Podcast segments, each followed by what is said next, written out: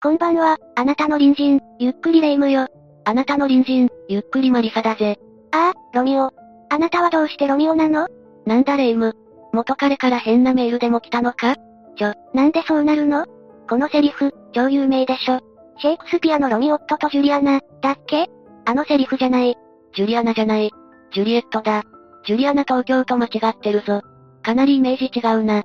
ジュリ線持って踊るジュリエットか。なかなか映える設定だな。え、そんな設定だったの？確か悲劇だって聞いたけど。もしかしてミュージカルで、最後はみんなで踊り出すとか。そういうやつだっけ？それ、ウエストサイドストーリーと、混ざってるだろ。まあ、モチーフにしてるから、間違いじゃないけど、色々間違いだ。そもそもロミオが元彼ってどういうこと？もしかしてストーカーになって。違う違う、そうじゃない。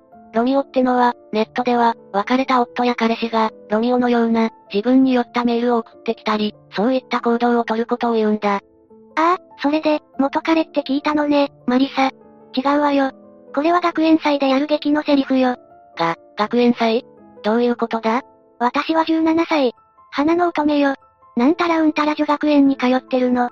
それはまた、怪しげな学園だな。妖怪の学校か？まあ、鶴瓶落としのような霊夢なら、違和感なく溶け込めそうだが。誰が鶴瓶落としよ、せめて大福かおまんじゅうにして。それでいいのかよ。それでロミオとジュリエットの劇をやるんだな。ええそうなの。なんだか、禁断の恋って、みんなが盛り上がって、決まっちゃったのよね。私はデッドプールをやろうって、みんなに言ったんだけど、投票で、ギリギリ負けちゃったのよね。デッドプールはダメだろ。っていうか、過半数近くまで行ったのか。なんだその女学園は。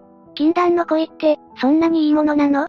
まあ、止められると燃え上がる、ダメとわかってるから、余計に燃えるってこともあるからな。不倫とか？そうだな。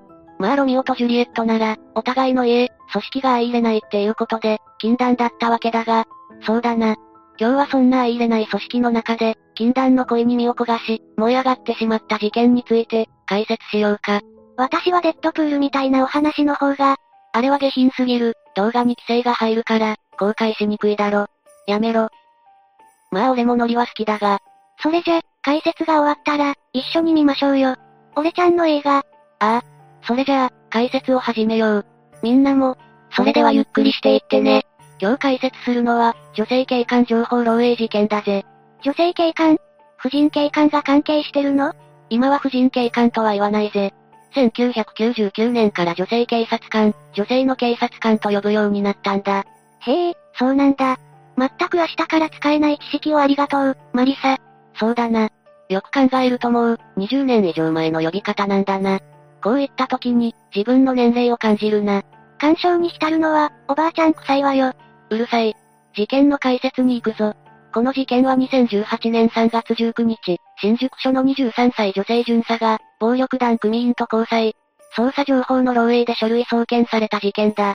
ちょ、ちょっと、なかなかに、衝撃的な内容じゃないの。ああ、禁断の恋が起こしてしまった、警察の不祥事事件だ。っていうか、暴力団の組員と交際って、どういうご縁で？もしかして幼馴染属性だったとか？なんだその属性は、まあそんな属性は関係ない。事件の始まりは、2017年10月頃のことだった。新宿署の女性警察官 A は、2016年7月に新宿署の誘致管理課から、組織犯罪対策課に移動する。彼女はまだ見習い扱いだったが、10月に暴力団同士の傷害事件の取り調べを、先輩と共に担当したんだ。取り調べ？もしかしてそれが、ああ、その傷害事件の当事者が、禁断の恋に落ちてしまう相手の男だったんだ。男は住吉会三次団体の、32歳の独身組員だ。脅されて付き合ったの？それとも、よっぽどいい男だったとか？その組員は相当の男前だったらしい。話によると、 EXILE にいても、おかしくないような色男で、その組のイケメンといえば、真っ先にその男が思い浮かぶほど、趣味はキックボクシングでガタイが良く、背も高かったとのことだ。ちょっと、謝って、 EXILE のヒロさんに謝って組員のイメージになっちゃうでしょ。吉本の吉田ヒロさんとか、安田大サーカスのヒロちゃんにして、やりにくいな。っていうか、事件のイメージが大きく変わるからやめろ。実は、この女性警官の A は、非常に真面目で期待されていた。そんな真面目に生きてきた A の前に、突然現れた魅力的な男性。自分とは全く違う境遇の男と、恋に落ちるのに時間はかからなかったんだ。まさに禁断の恋ね。取り調べの後、A は捜査の一環として、公用の携帯電話で男に連絡を入れた。警視庁は職務上、話を聞くためだったと説明している。すると、今度は男から頻繁に連絡が、来るようになる。何？組員から連絡取るなんて、普通ないでしょ？まあ、色男っていうほどだ。女性の心理の機微には里かったんだろう。それに、口説き方もな。警察官という身分上、最初は断っていた A だが、11月下旬に初めて食事に行った二人は、そのまま交際をスタートさせてしまう。いやいや、これはまずいでしょ。ただのちょい悪じゃないわよ。神聖の暴力団員でしょ。やばいわよね。男の方も、取り調べの場で A に一目惚れしたと、言っていたそうだ。嘘くさいわね。ああ。これから A を利用するんだけどな、この男は。やっぱり、A としても、女性警察官とヤクザの許されざる恋。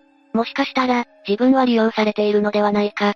でも、一人の女性として彼は、自分を愛してくれているはず。そんな揺れ動く A の心情を、男が見逃すはずはなかったんだ。なかなかのクズね。まあだから、ヤクザなんかやってるんだろうけど。2017年12月になって、男は A に自分が、捜査対象になっている事件はあるかと尋ねた。A は男が、傷害事件の容疑者の一人であることを、知っていたんだが、答えられるはずもなく、曖昧な返事をしていた。ギリギリの自制心を保っていた A なんだが、男はそれでもしつこく聞き続けた。そして A はとあることを考えてしまう。捜査が進めば、自分たちの関係が公になってしまうかもしれない。そうなれば、警察官を続けることはできないと。まあそうよね。でも教えちゃダメでしょ。そうなんだが。そこは、な。A は男を信じることにしてしまった。捜査情報を教えれば、男も交際の事実を黙っていてくれるのではないかと賭けに出てしまうんだ。いやいやいや、そんな賭け、リスクしかないじゃない。100倍のレバレッジよりやばいわよ。男が、自分との関係継続を望んでいるなら、きっと黙っていてくれる。そうするはずだと考えてしまった A。まだ見習いで、大した情報は得られない A は、上司の目を盗んで、こっそりと捜査書類を調べたんだ。あかん。あかんやつや。節子。そこで見た情報で、警察にはまだ、自分たちの関係がバレていないと安心した A は、すぐに男に電話をかけて、事件の罪名、捜査の進捗状況を教えてしまった。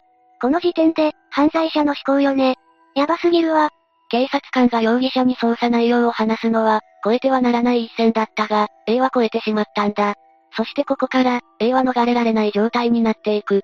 年が明けて2018年、男の要求はさらにエスカレートして、捜査情報を尋ねるだけでなく、金にも無心するようになった。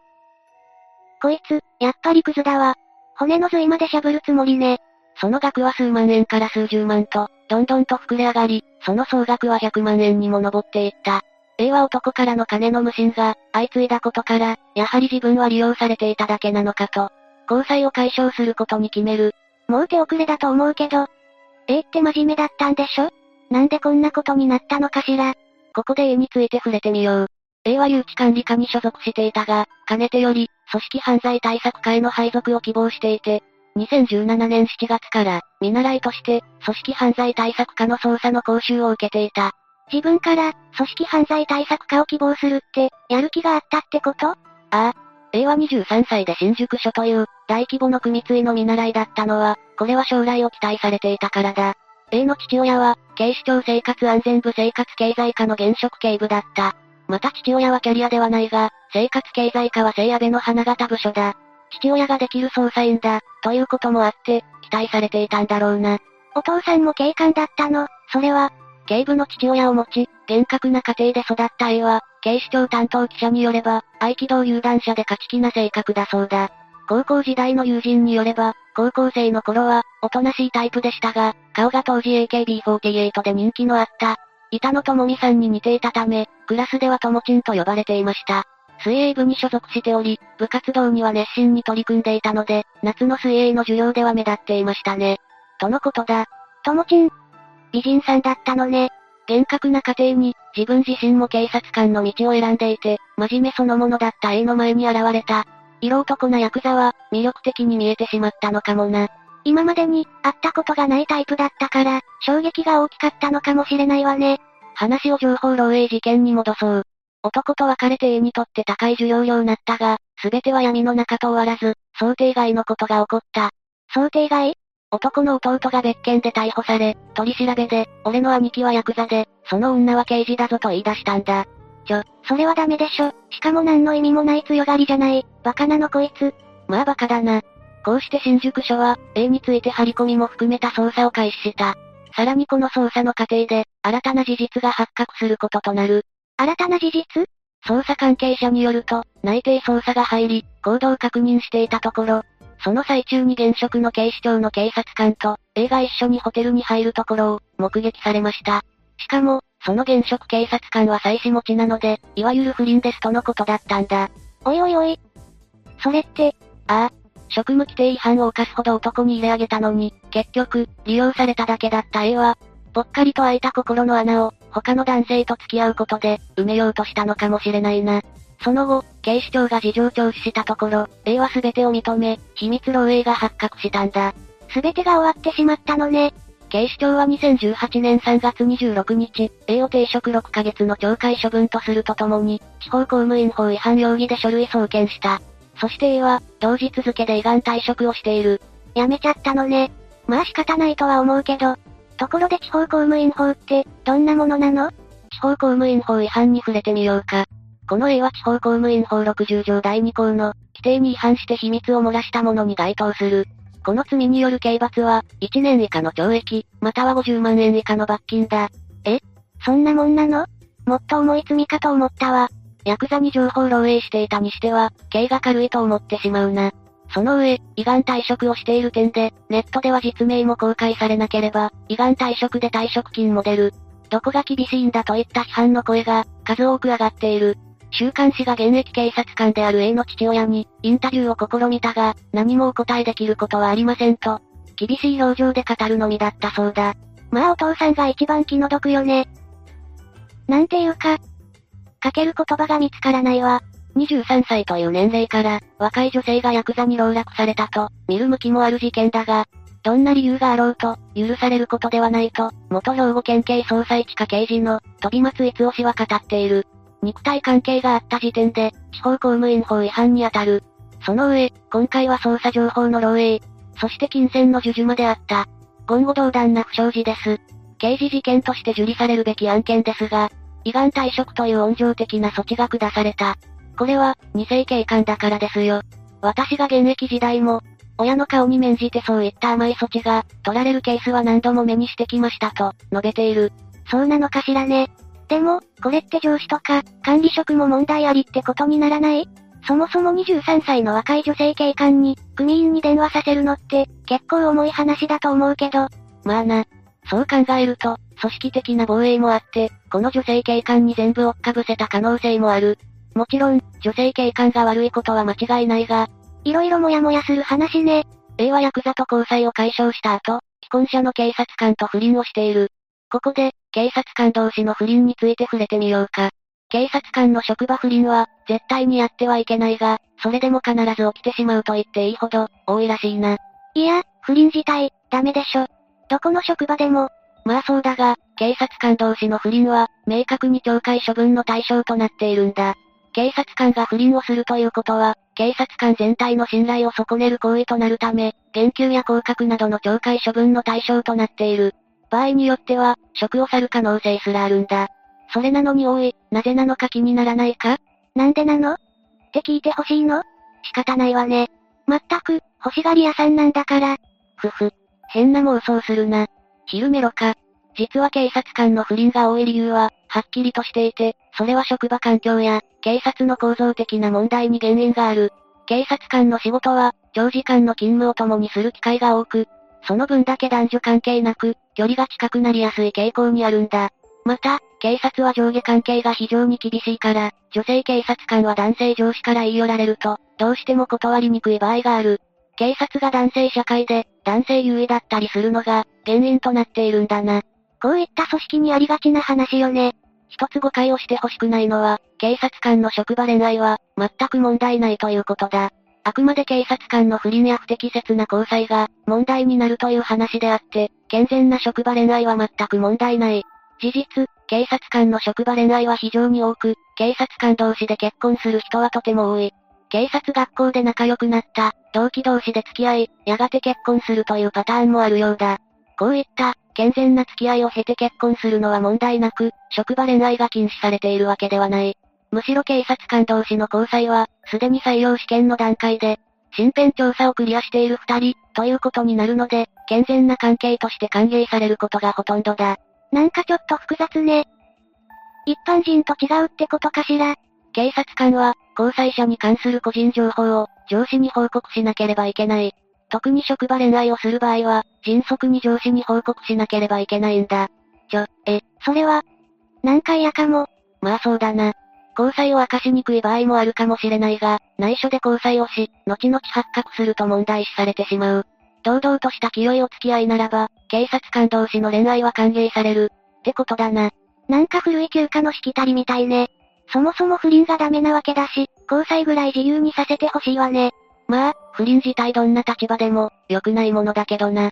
今回のように、捜査情報が暴力団に漏れる、ということは、より大きな犯罪を誘発し、人々の生命も脅かしかねない。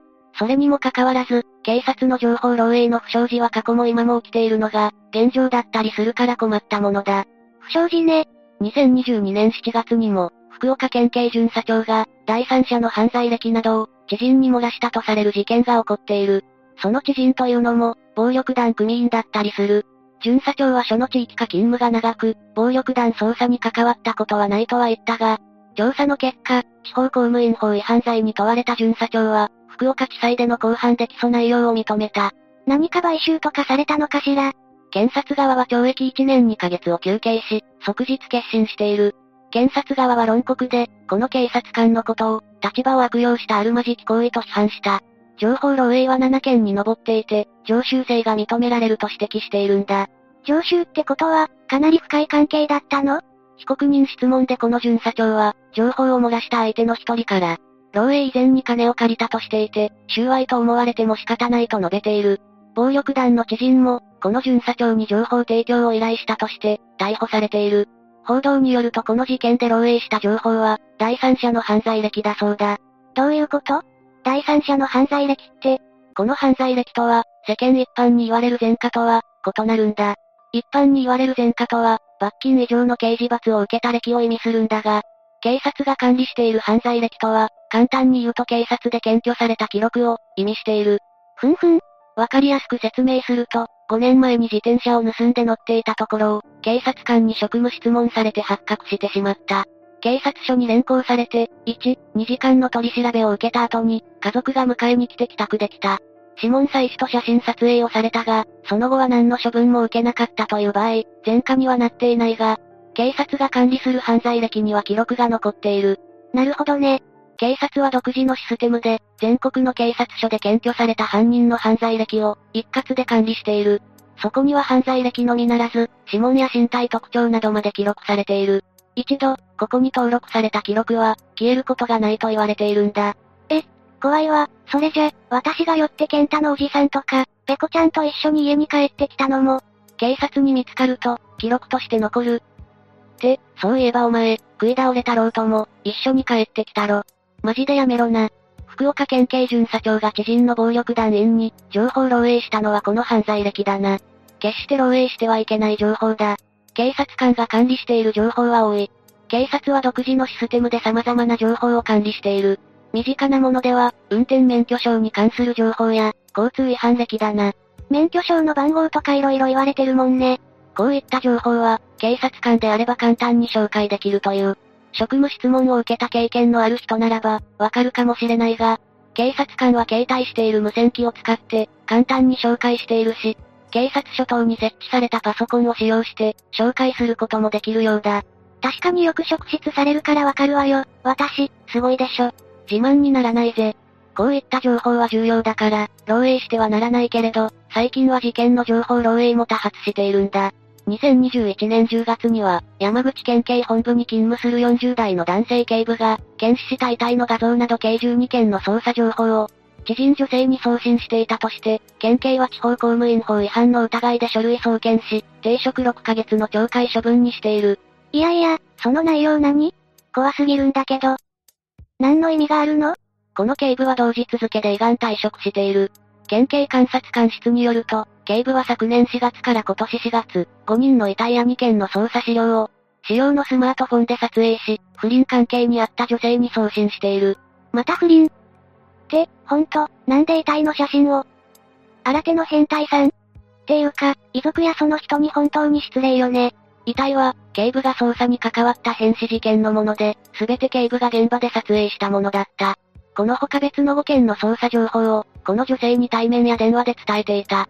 警部は計12件の漏洩を認め、女性に興味を持って欲しかった。大変申し訳ないことをしたと話していたそうだ。ねえ、子供なの？バカすぎるんだけど。っていうか、警部って結構偉いんでしょ？課長とかそのレベルでこれって。まったくだ。不倫相手に興味を持ってほしいからって、遺体の写真や変死事件の情報を教えるのは、どうかと思うけどな。普通なら興味を持つとは考えられないんだが。そうよね。むしろドン引きだわ。警部は今年3月まで、県内の警察署に勤務し、捜査を指揮する立場だった。6月に警部と女性の関係について、県警に情報提供があり、捜査で流出を確認した。容疑者に関する情報も含まれていたが、捜査に影響はなかったとしている。いや、こんな人間が捜査の指揮って、問題ありまくりでしょ。県警は、個人が特定される恐れがある、などと判断した遺体の画像については、遺族に謝罪を進めた。山口県警は、捜査情報を使用携帯電話で撮影することを、禁じているが、登録している場合など、一定の要件を満たせば許可している。そんな管理で大丈夫？なんか警察が性善説みたいな理論で、いいのかしら？捜査が終われば削除を求めているが、届け出は不要で、使用携帯電話の使用実態を、把握していないそうだぜ。それってダメなやつね。ああ。把握してないあたりで、こういった事件が起こってしまう、原因と言えるな。首席監察官は、指導する立場の幹部警察官が、このような事案を起こしたことは情けなく、大変申し訳ない。極めて軽率な動機で、警察業務への資料深さがないと、述べている。謝って済むなら警察はいらないんだよ。昔よく小学生が言ってたけど。まったくだ。女性警官の情報漏洩といい、この二人の警官といい、簡単に情報漏洩をされると、警察の情報管理システムの安全性に、疑いを持ってしまうよな。そして二つの事件は、色恋絡みというもんだから、恋は盲目、とはよく言ったものなのかもな。止められるから余計に燃える。なんかわかる気がするわ。私もゲームとかお酒とか、やめろって言われると、余計にやりたくなるし、飲みたくなるしね。